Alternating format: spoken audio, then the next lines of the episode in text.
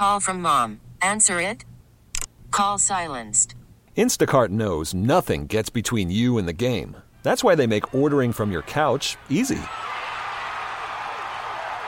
Stock up today and get all your groceries for the week delivered in as fast as 30 minutes without missing a minute of the game.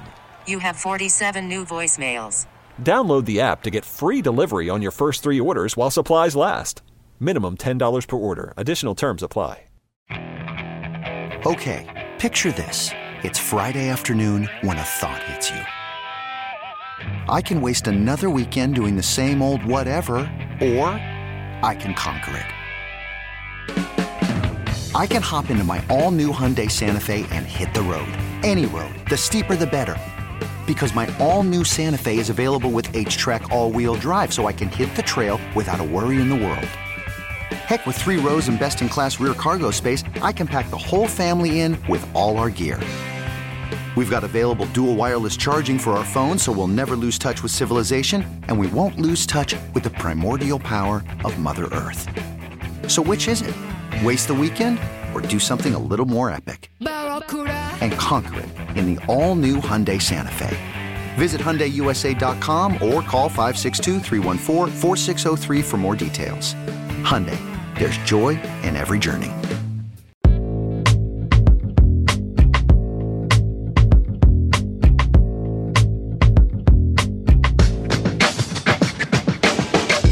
Doing things a little bit different on this episode. No guests, but we will have a mailbag, and I had a lot of good questions sent in, and we'll get to those coming up in just a bit. KU coming off the loss, the worst loss of the season to Kentucky on Saturday, has what I consider to be one of the more impressive wins, maybe the most impressive win they have on their resume this year. It's not one that maybe at the end of the season we'll look back on and say, can you believe Kansas went up to Ames, Iowa against a fringe top 20 team and got a win on a Tuesday night at 6 o'clock? Maybe, maybe not. But I think given the circumstances, they've got to feel as good in that locker room and doing some inventory, looking in the mirror, trying to figure out what you are moving forward as they've felt all year coming off a win.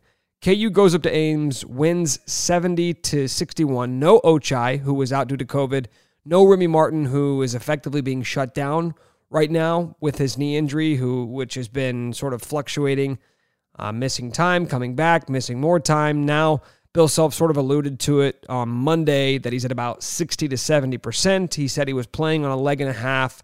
And at this point, it just seems like they're not getting enough out of him. He can't stay healthy enough. So there's no point in continuing to make him push through and play through that knee injury. I don't know how long he'll be out for, but at least for the, the immediate future, I wouldn't imagine we're going to see Remy on the court. So you go on the road to a hostile environment in Big 12 play and get a win without two of your best players. And for the first 20 minutes or so, it was ugly. KU was not playing well. They had 16 turnovers at halftime, yet they led by six. They shot 57% in the first half. They shot 56% for the game. To put that into context, that's KU's third highest field goal percentage of the season. And their top two performances came against Tarleton State and Missouri, both of those games were played inside Allen Fieldhouse. To go and do that in Ames, which always gives you a little bit of extra juice and a little bit of added weight and pressure, it's a really impressive offensive performance. By the way, I'm going to go ahead and go out on a limb. I'll be the first one to say this. If David McCormack can shoot 100% from 18 feet the rest of the year, Kansas could be cutting down some nets come March. That was also peak Jalen Wilson that we saw in the second half. Dajuan Harris is going to get a ton of credit. Joe Yesufu, we'll get into it in a bit. Dave, obviously. But Jalen was really impressive in the second half because without Ochai, you need somebody to sort of stretch the defense. Jalen did that, knocked down the open shots when he got them, and he was the slasher, right? He's the guy who's going to cut, make the hustle plays, get to the rim, offensive rebound, get the putbacks. He was doing all the little stuff that this offense needs. It's something that maybe they were lacking a little bit earlier in the season when Jalen came back after the suspension, wasn't playing well. He's really turned it around as of late, and I think sort of settling into the role that he's going to have to play on this team. I thought he was really good in the second half versus Iowa State, who, by the way, they just that was not a good performance from the clones. Uh, they couldn't make a shot. They had a lot of open looks from three that they just couldn't knock down, and they looked a step slow defensively. KU seemed to always be the quicker team, being able to get around the corner and, and beat them to the rim and get those easy shots inside. The hustle plays, again, all went KU's way. So if I'm Iowa State, that's not one I'm super proud of, at least in terms of effort and performance. But I did think KU did a lot of things well offensively. I mean, the ball movement was awesome. The ball movement's always going to look good when guys are knocking down shots, which, I mean, again, if Dave's going to go seven for seven and Dajuan Harris is going to go six for eight, then yeah, the ball movement's going to look great. The offense is going to look great. Those are the two guys who you are begging to take shots if you're the opposing defense. And you're going to live with David McCormack taking elbow jumpers and, and Dajuan Harris taking 17 foot jumpers all night. And if they're knocking them down, you really have no shot. Dajuan Harris killing it again. So, by the way, the people who a week ago didn't want to see him out on the court, is it okay if Bill Self plays him now? Are, are we okay with that? Or is that only acceptable because Remy is shut down? Are we still? I mean, what's the what's the theory right now on Dajuan Harris versus Remy Martin? I know, by the way, in the mailbag there are going to be a lot of questions about that. I'll probably sort of try to wrap them all up into one and answer them at once. But the Dajuan Harris stuff is interesting because there's a there's a value that he provides that really nobody else on the team does. He is a point guard. He's a distributor and he is very clearly the guy, not one of, he is the guy that Bill Self trusts to run the offense for this team. And in terms of defense, like, yes, there are times when he is physically outmatched by the guys he's going up against, but I think it kind of evens out when you consider how sound he can be and when you consider how opportunistic he is. He's just a, he's a thief. He's annoying. He's a guy you would hate to go up against if you're a point guard in the Big 12. And, and he showed that again with just being opportunistic, getting those steals, starting transition opportunities. This team is not great at getting those fast break opportunities. They were a lot better earlier in the season, but they don't force a ton of turnovers. They certainly haven't in Big 12 play. And so if Dajuan Harris can be that guy, I think he's certainly carved out a pretty valuable role for this team. Uh, that was the Joe Yesufu game.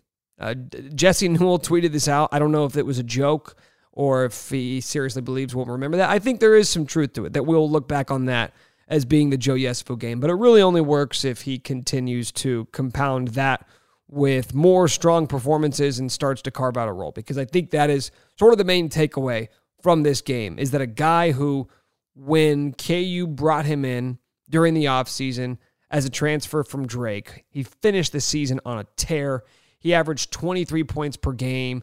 He was shooting, I think, like 45% from three the last uh, nine or 10 games of Drake's season. And I get it, it's Drake, and it was nine games. So you can draw whatever conclusions you want from that. But the fact remains for the last month and a half of to the 2020 season, Joe Yesufu was one of the best players in the country.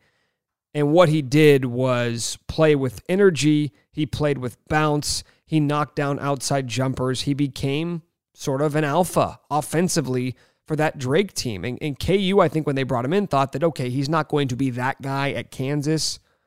But if you can just get that in in doses and, and just be an energy guy off the bench or be somebody who can sort of be a secondary initiator or ball handler, then you're going to get a really great addition for the team. It hasn't worked for whatever reason. And, and Yesufu has found himself sort of on the outside looking in for much of this year.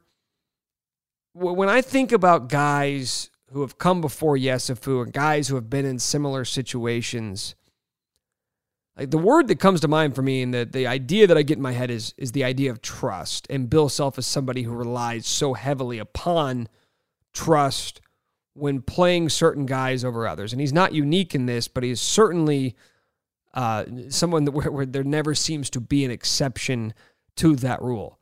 And, and trust is an, an intoxicating thing, and it's and it's something that can be very powerful if you have it, and it can be very damning if you don't but it's also a two way street. Because for a guy specifically, if we just want to look at Joe Yesufu, Bill Self is, is not going to play you unless he trusts you, but you're not going to play well unless you know that your coach trusts you. If you're having to constantly look over your shoulder, or if you're having to play through this idea in the back of your head that if you make one mistake, you're getting pulled, if you don't switch when you're supposed to, you stick with your man, and all of a sudden there's somebody wide open at the top of the key for an open shot that gets knocked down. Bill Self calling a timeout and pulling you and may not play you the rest of the game. That's difficult, right? It's like a quarterback who's in a uh, competition in the middle of a game. If I throw one bad pick, if I miss one guy, am I getting benched for the rest of the game? Am I going to start next week? Like, like, what is my job security? How long is my leash going to be this week? That's what it's felt like for a lot of these guards. And again, Yesufu's not alone in this. There's almost always an instance of this in every single season for a Bill Self player. And a lot of times it's younger guys, but now with the transfer portal, I feel like the window has sort of shifted a little bit to just anybody who happens to be new to the team. And as for the idea of trust and how it pertains to Joe Yesufu's performance versus Iowa State. I don't think it was an instance of Bill Self saying, I finally trust this guy. I know what he's going to give us, and now is his time to shine. And I don't think it was an instance of Joe Yesufu getting the court and saying, Man, I finally feel it. I'm finally comfortable. I know my coach believes in me. It's my time to shine. It was just a perfect overlap of a situation where Bill Self needed an extra guard because he didn't have Remy, he didn't have Ochai, and Jalen Coleman Lands missed one assignment early in the second half. He wanted to give Yesufu a shot. Yesufu comes in, makes a couple of steals, has a couple nice passes, knocks down a couple of nice shots, and all of a sudden he gets to stay out there for the remainder of the second half, and he had his Joe Yesufu game. It wasn't that he necessarily played lights out as much as it was that he provided a steady infusion of energy and pace than than Jalen Coleman Lands did, or that Bobby Pettiford don't doesn't quite have at this point. He's got this super quick first step. The ball wasn't sticking when he was on the court. There was this one point where ISU cut it to five, and then Fran even mentioned this on the broadcast. Yesufu knocked down a corner three. He puts the lead back to eight, and and Fran said, you know, if KU ends up winning this game, we're going to look back on that shot as being the one that sort of sucked the life out of ISU because that was the point when the, the fans started making some noise and, and Hilton started coming alive a little bit. And then all of a sudden, the energy sucked out of the building with a big three, right? I don't know if that was a product of Yesufu all of a sudden feeling comfortable and Bill Self all of a sudden having this newfound trust that he haven't had in him all season until that point. As much as it was, he got an opportunity, made a couple of plays, and everything else started to fall into place. And if that can be the jump off point for Yesufu carving out a role on this team, you're one step closer into becoming the sort of finalized version of what you want to be this year. And uh, without being able to get more into that, I feel like we should just go ahead and get into the mailbag because I feel like there's going to be a lot more about this guard rotation, Joe Yesufu, and where things are going to go from here. All right, mailbag time. This is the first time we've done this on this podcast. So we'll see how it goes. If you guys like it, then we can do more of these moving forward. So this will be a, uh, a trial by fire sort of situation for the mailbag. And I'm putting all the pressure on you guys, right? My answers, I feel like, are going to be great no matter what. It's all about the questions. Every interviewer and journalist knows that. And this is nothing if not uh, a bastion of journalistic integrity. All right, first question What is your ideal rotation for KU? Okay, so I'm going to assume this question is if everybody is healthy and what is the rotation that I want to see what? In crunch time? What is the rotation I want to see start the game? What is the rotation I want to see play the lion's share of the minutes? Versus Iowa State, the rotation that played virtually the entire second half together was Dajuan Harris, Joe Yesufu, Christian Braun, Jalen Wilson and David McCormack. Now, obviously, that's not going to be my answer, but that provides you an example of a rotation that worked for a certain team and Bill Self stuck with it because the deeper you get into the season and the higher stakes the games are, and certainly once you get into the tournament, like you're not playing nine guys. You're just not you probably have your rotation down to seven, six of which you trust. Maybe it's down to eight, seven of which you trust. But last night, I mean, Mitch Lightfoot virtually didn't play other than a couple minutes, I think, at the beginning of the second half. And the same thing goes for Jalen Coleman Lands, who again missed that one defensive assignment. Yesufu came in, played well, and Bill Self said, I'm not changing from this. To answer the question, my ideal rotation for KU, and I'll give the explanation afterwards, is the one that we have seen much of the season. Dajuan Harris, Christian Braun, Ochai, Jalen, and Dave, with Remy coming in and playing about 20 to 25 minutes on a given night off the bench. So when I say ideal rotation, whoever I leave out, whoever I put as the sixth man, it's going to feel like I don't think they deserve to be a part of the rotation, but that's not really the, the case here. Right? I, it's not that I don't think Remy should have a role, it's that I don't think KU is at its best or can put its best five on the floor together with Remy being a part of that five. And it doesn't mean I don't think that Remy isn't important. It's just that the way this team is going to play and the way this team is going to play at their best doesn't have him on the court for 30 plus minutes. So let me try and explain this. Again, Bill Self said earlier this week Remy's dealing with a knee, knee issue. He categorized him as being at about 60 to 70%. He said he's playing on a leg and a half. Let's just take a look at where Kansas is at right now and who they are as a team, okay? Uh, people have varying concerns about uh, how good this team is and, and where they need to improve. Right now, Kansas has the number four offense in the country, according to KenPom's adjusted efficiency. Number four. If you go to Bart Torvik, which they formulated a little bit differently, um, third, third best offense. So it doesn't matter where you go. Um, if you if you want to just look at the raw scoring numbers, KU has an elite offense. All right. It's one of the better offenses that Bill Self's had during his time at Kansas. Like statistically, you can kind of go through. They go about it a different way, but they're really good offense. They get a lot of good looks inside. They get a lot of good looks at the rim. When they're in transition, they're really good. They're really efficient. Christian Braun, Ochai, super efficient scores getting out in transition. One thing they do really well that's very unique is that they're an elite, an elite offensive rebounding team. I mean, David McCormack's the best offensive rebounder in the country. He's really good at getting putback opportunities, as is Jalen Wilson. Those two guys have to be a part of this equation because that's one of your strengths. You need to have a niche. You need to have something to hang your hat on. One of the things that KU is going to hang their hat on is being a good offense. And it's not because they're just elite at shot making, even though Ochai Agbaji might have something to say about that. It's just that they get a lot of second chance opportunities. They get a lot of good looks inside. That's their identity offensively. So Jalen, Dave obviously play a part in this. Christian Braun and Ochai go without explaining, right? Those are your two go to scores. So that really only leaves one spot up for debate here in terms of who the ideal lineup is.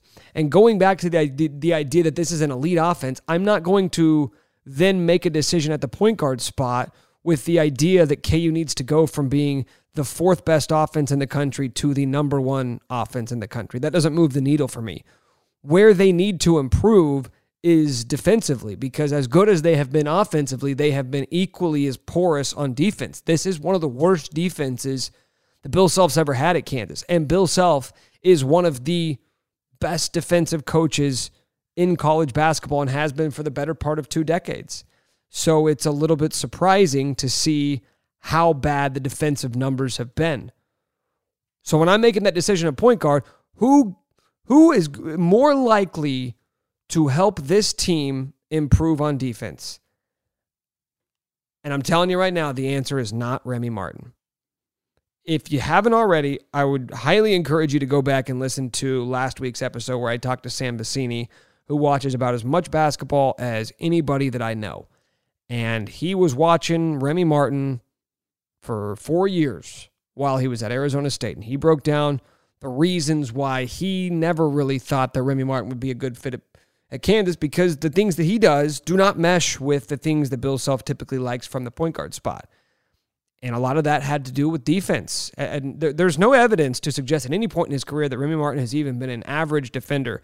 So to think that playing him more is going to help KU get better on defense, I just don't know how you are possibly going to make that case. Where Kansas lacks is on defense. Remy doesn't help them there. I, I still think he has a very valuable role. He can come in and be that guy off the bench to provide instant offense and to be that sort of spark plug offensively. I still think he plays 20 to 25 minutes a game.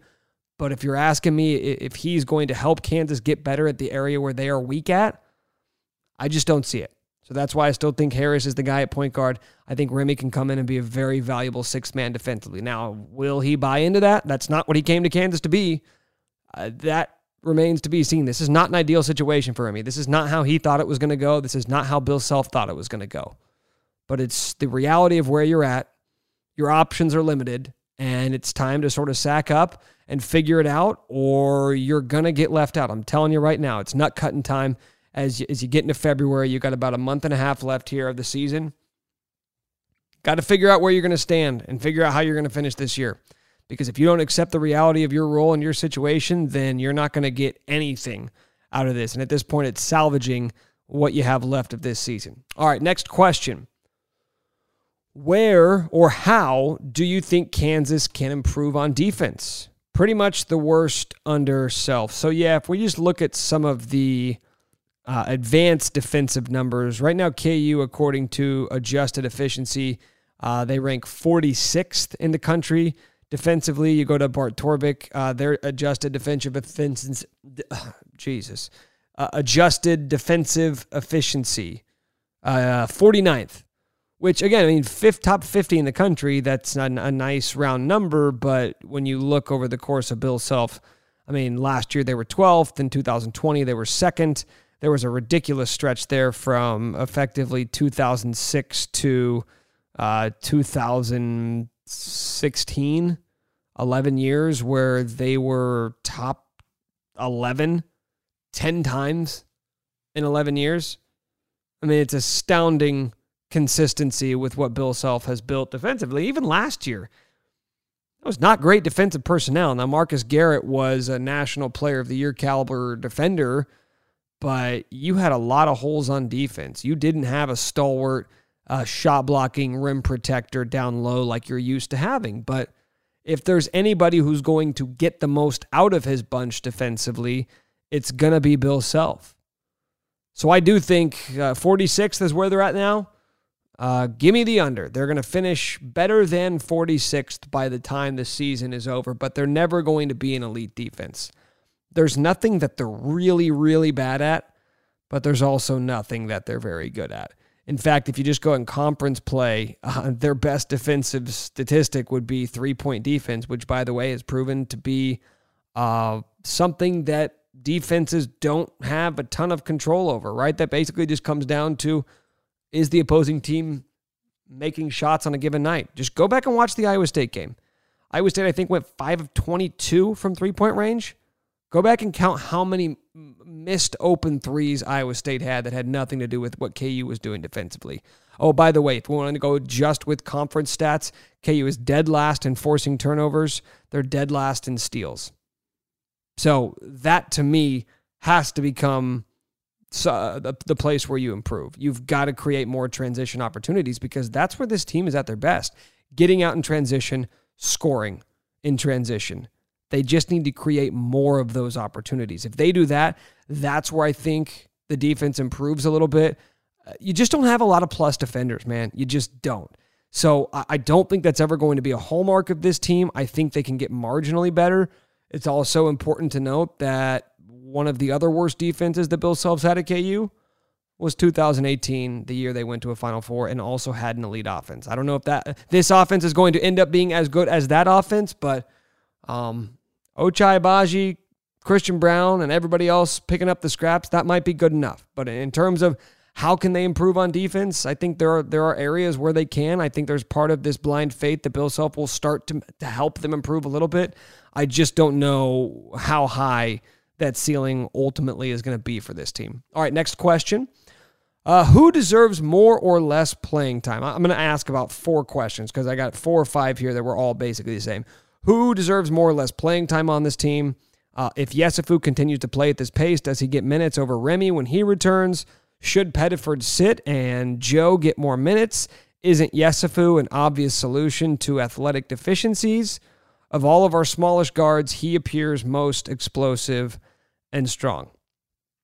Okay, so those were four different questions, which I am uh, essentially going to combine into one. And I'm just going to look at sort of the raw numbers here with how this rotation has shaken out. And It's it's incomplete because Remy has missed some time, obviously with the knee issues and the back issues earlier in the year. Uh, you had the the injury with um, uh, with Bobby Pettiford that has kept him out. He's only played 10 games this year. So it's sort of incomplete with looking at some of these raw numbers, but just in terms of minutes played. Okay, Dajuan Harris is playing 29 minutes a game. Even if you think he's going to play less, he's not going to be out of this rotation. So I almost want to remove him from the conversation. Remy Martin, as much as we've made about people wanting to see him play more, he's still playing 24 minutes a game, which is a hell of a lot more than either Bobby Pettiford or Joe Yesufu are playing. Pettiford in the games he's played, averaging 10 minutes a game. Joe Yesufu in the minutes he's played, averaging seven and a half minutes a game. All right, so let's start with the first part here because all of these questions effectively center around Joe Yesufu. The easiest way to describe where Yesufu finds himself at is that I don't really think he's competing with other point guards for minutes. Okay. I don't think that Dajuan Harris is in direct competition with Yesufu here. Bobby Pettiford is to an extent, but you have to think about what Bill Self is trying to do with the backcourt this year and what he would like to do in almost every season if he has the personnel to do it. He wants to play with two guards out there, but not all guards play exactly the same, right? Dajuan Harris does not play anywhere close to how Remy Martin plays. That doesn't necessarily mean they mesh well together. It just means they don't play the same. Dajuan Harris is a pass first point guard. Remy Martin is a scoring guard. Joe Yesufu is closer to being Remy Martin than he is Dajuan Harris.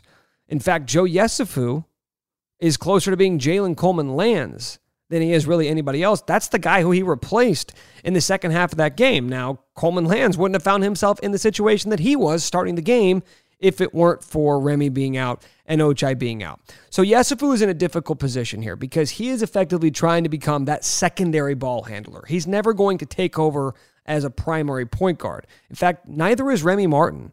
Like that's the whole thing with trying to figure out should Remy Martin play next to Dajuan Harris? No, Remy Martin is a scoring guard. Bill Self at no point this season, he is never, ever, ever going to trust him to be as defensively disciplined as Dajuan Harris is, he's also never going to trust him to run the offense that he wants him to do because Remy Martin is at his best when he's knocking down shots. That's the role that he has and the value that he provides to this team. And I think Yesufu is closer to being that than he is to being a true point guard. So Yesufu's best bet is to usurp Jalen Coleman Lands and Bobby Pettiford. Now, again, how many minutes are available for that? Well, let's just look at the rotation. You know, Ochai, Christian, Dajuan, Jalen, David McCormack all have roles. Unless things completely fall apart with Remy Martin, he's got a role as well. There's six. Mitch Lightfoot, you're always going to play a backup big. There's seven. By the time you get to March, that may be your whole rotation. And effectively, you've got an eighth guy to be that last guard to come off the bench and provide you minutes. Who is the guy who's going to carve out that role? Coleman Lands has a leg up because you know what? He's the best knockdown shooter outside of Ochai Agbaji on this team. That's a really good start. So, what is going to be the need of this offense or this team moving forward? Is there anything that Joe Yesufu is going to be able to do that will prove to be more valuable than Jalen Coleman Land's shot making ability? And I just don't know if that's the case. Because if you think that Yesufu is going to overtake Remy Martin, that's fine. But again, look at the minutes 24 compared to seven. He's playing four times the minutes Remy is than Yesufu. So the idea that they're even in competition, it seems to be far fetched. I would say Yesufu has an opportunity right now with Remy being gone. That's 24 minutes per game that you are going to have to try to fill. So if there were ever a time for Yesufu to make a dent, into that discrepancy of minutes, now would be the time. But when all is said and done, if Remy comes back at this point this season and is close to 100% and they're playing him as much as they want to play him, I just have a hard time believing that sitting here on February 2nd, yes, if it was going to be able to overtake him. Maybe he's able to, to scrap a few more minutes here and there and become a guy who goes from playing seven minutes a game to you know, 12 minutes a game, steals a few minutes from Pettiford, steals a few minutes from Jalen Coleman Lands. But the they're not all going to be playing. This isn't going to be a 10 man rotation. It's not going to be a nine man rotation. and it's probably not even going to be an eight man rotation by March. But the opportunity is there for the taking for Yesufu. And I think now would be the time to sort of strike it and seize that opportunity. Uh, next question. This is not really a question, uh, but the the entire tweet from Kyle says plus minus stats. Not even a question mark. Just says plus minus stats. All right, let's talk about plus minus here for a second. Uh, I have been critical of people trying to use plus minus stats as of late uh, as uh, um, as a justification for wanting to see one guy play over another, and specifically. It was, I don't even remember what game it was last week when somebody, a lot of people were bringing up plus minus stats as to why, um, I believe it was why Remy Martin should play over Dajuan Harris. I think it was the Texas Tech game because Remy didn't play in the second half. The game got tight. Remy was playing well earlier. He had a better plus minus in that game than Dajuan Harris. So I've heard a lot of basketball uh, coaches' minds. I know Gregg Popovich just sort of railed on it in the past. Uh, Danny Ainge, I think, had something about it. I've even heard Bill Self say it that they, they view plus minus stats in, in a single game as, as being a pretty worthless statistic. I went back and looked this up, and the best single game plus minus in the NBA came on November 22nd of 2017. The Houston Rockets beat the Denver Nuggets 125 to 95. So it was an absolute blowout. And in that game for the Rockets, who won, uh, Chris Paul had 23 points and 12 assists. James Harden had 21 points, eight rebounds, and nine assists. Trevor Ariza had 25 points, went uh, seven of 10 from three point range. Somebody on the Rockets set the all time record for single game plus minus. It was Luc Mbah a Moute, who played 26 minutes. He scored 13 points, four rebounds, four steals. Went five for five from the field, knocked down three threes. Pretty solid game, but not a performance that would lead you to believe him being on the court helped Houston outscore the Nuggets by 57 points. Do, you see what I what I'm getting at here? Plus minus has a little bit more to do with I don't know maybe the other nine guys on the court than it does the single performance of that player who we are attributing the plus minus to. Is Luc Moute having a plus minus of 57 indicative of the value that he provided on a night when he scored 13 points and four rebounds? Or do you think it may have something to do with the fact that he played the majority of those minutes alongside Chris Paul and or James Harden and or Trevor Ariza, who had a really good night? It's not a big enough sample size like if you want to do season long stuff and you want to do stuff where you can say, okay, over the last 10 games, over the last 15 games, over the last 20, that's fine. We can have those conversations. But plus minus, what it effectively tells you is the stuff that you already know. It, citing plus minus to like use that as, a, as an indication as to why somebody else should play would be the same way of saying, well, this guy had 10 rebounds last night, so he should play more. Or this guy had three steals last night, or he should play more. Well, what if that guy who had three steals also had six turnovers? Or what if the guy who had 10 rebounds also went one of 12 from the field? One, one statistic without the context of everything else that happened in that game just isn't all that useful. And a lot of times it's telling you stuff that could be just as easily, if not more easily, conveyed by telling you all the other statistics that that player accrued over the course of the game. So, plus minus, great if you want to do season long stuff. Really not interested in talking about it on a game to game basis. Next question. If you could take any player off the 2020 team and add them to this year's squad, who would it be? Okay, so 2020, that would have been the year that we're giving KU the de facto title. Uh, so basically be three options here, right? Devon Dotson, Marcus Garrett, and Udoka Azubuike. Um, it's actually kind of tough because at first I thought this would be an easy answer, but I, I think all three would be decent answers. I could see Devon coming on and immediately uh, adding stability to that point guard position. Marcus Garrett as a wing defender sounds nice, but I don't know really really fits. KU's kind of deep at wing. I don't know if they need another guy there. Uh, it's got to be Udoka Azubuike. That was my first gut reaction, and now talking through it, it has to be him. Elite level rim protection. He immediately addresses one of the uh, biggest glaring weaknesses on this team, which is defense. And the easiest way to affect your defense is by having a rim protector. Udoka was one of the best interior defenders in college basketball that le- that senior year, and oh by the way, he was once again one of the most efficient offensive players in the country. Uh, yeah, so give me Udoka Azubuike. Uh, that means David McCormack's coming in as your first big off the bench, and Mitch Lightfoot. Sorry, hate to say it, probably not playing a role on this team. So yeah, Udoka Azubuike going to be my answer there.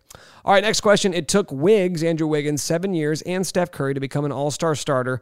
Who is the next Jayhawk to make that Phoenix-like ascent in the league? Love the verbiage there. Phoenix-like ascent. Uh.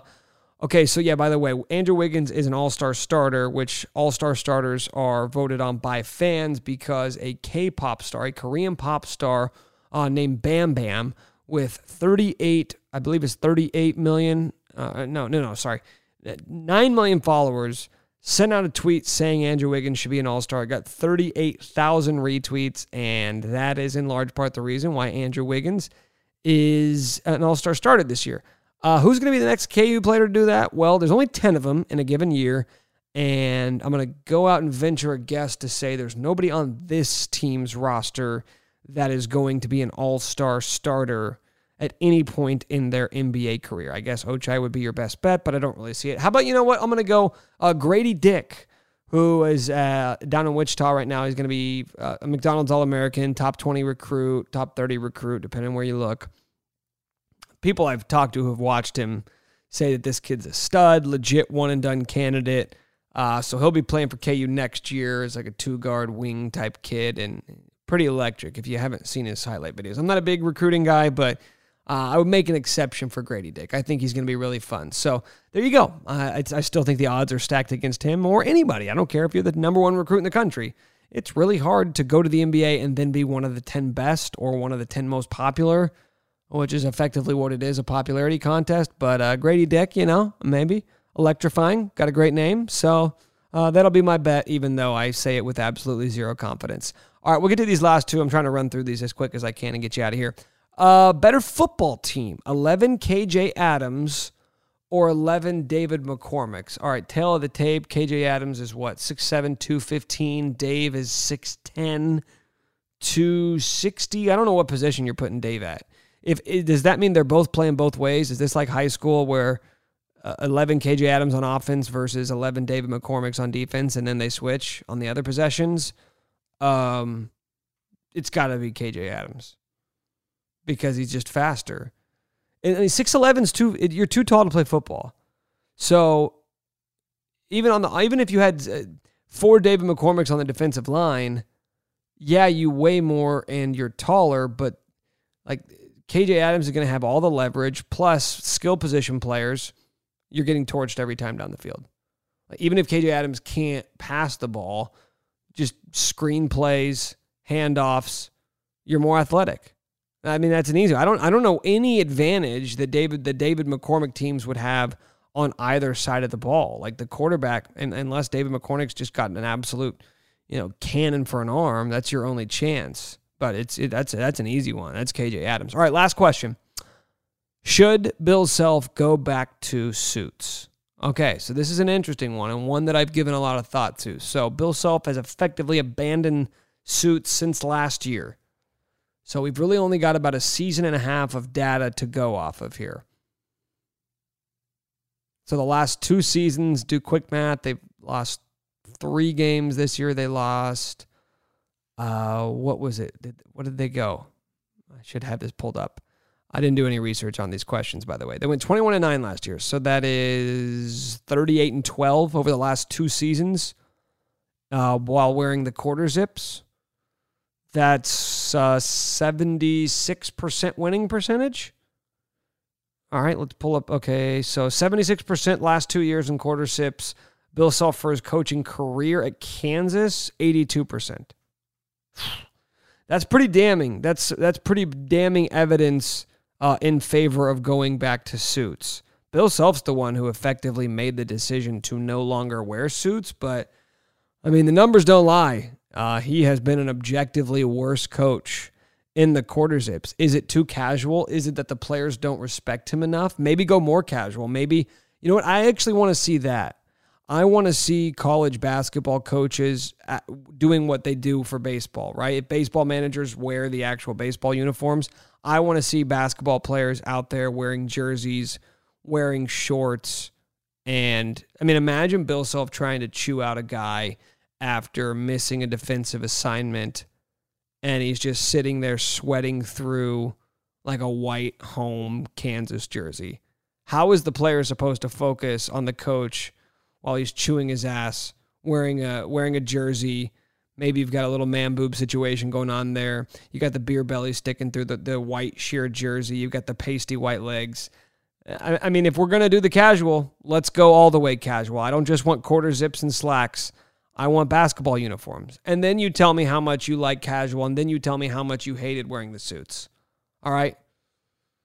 I mean, 82 to 76, that's not an insignificant drop off. So, yes, to answer the question, I think Bill Self needs to go back to wearing suits on the sidelines immediately. All right, this was fun. I don't know. Tell me if you like this because if you like the, the mailbag stuff, if you like being able to ask questions and have me answer this, we can do more of these in the future. I know we're obviously still going to do more uh, interview stuff. But if you like the mailbags, then we can continue bringing them back. It was fun for me. I don't know. I think there was a lot of rambling, not quite as concise as I would probably be in an interview or just doing the monologue stuff. But I'm looking at the clock and this is going to be a long one. So if you made it this far, let me know what you thought. If I don't get any feedback, I'm going to take that as it not having had worked out.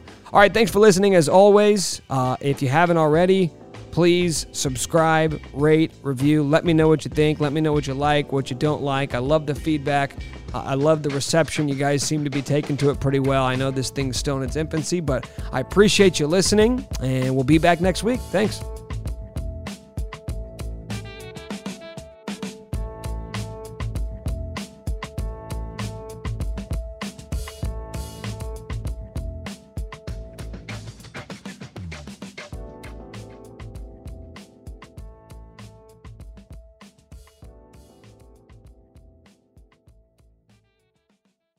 This episode is brought to you by Progressive Insurance. Whether you love true crime or comedy, celebrity interviews or news, you call the shots on what's in your podcast queue. And guess what? Now you can call them on your auto insurance too with the Name Your Price tool from Progressive. It works just the way it sounds. You tell Progressive how much you want to pay for car insurance, and they'll show you coverage options that fit your budget. Get your quote today at progressive.com to join the over 28 million drivers who trust Progressive. Progressive Casualty Insurance Company and Affiliates. Price and coverage match limited by state law. Okay, picture this. It's Friday afternoon when a thought hits you. I can waste another weekend doing the same old whatever, or I can conquer it. I can hop into my all new Hyundai Santa Fe and hit the road. Any road. The steeper, the better because my all new Santa Fe is available with HTRAC all wheel drive so I can hit the trail without a worry in the world. Heck, with three rows and best in class rear cargo space, I can pack the whole family in with all our gear. We've got available dual wireless charging for our phones so we'll never lose touch with civilization and we won't lose touch with the primordial power of Mother Earth. So, which is it? Waste the weekend or do something a little more epic? And conquer it in the all-new Hyundai Santa Fe. Visit HyundaiUSA.com or call 562 for more details. Hyundai, there's joy in every journey. Hey everyone, Boomer Esiason here. The NFL draft is behind us, and your favorite team is now gearing up for week number one. The free Audacy app puts you right in the middle of the pro football conversation with the biggest sports radio stations from across the country. The local voices who know your team the best, giving you their unfiltered takes on the current state of your squad. It's always football season right here on the free Audacy app.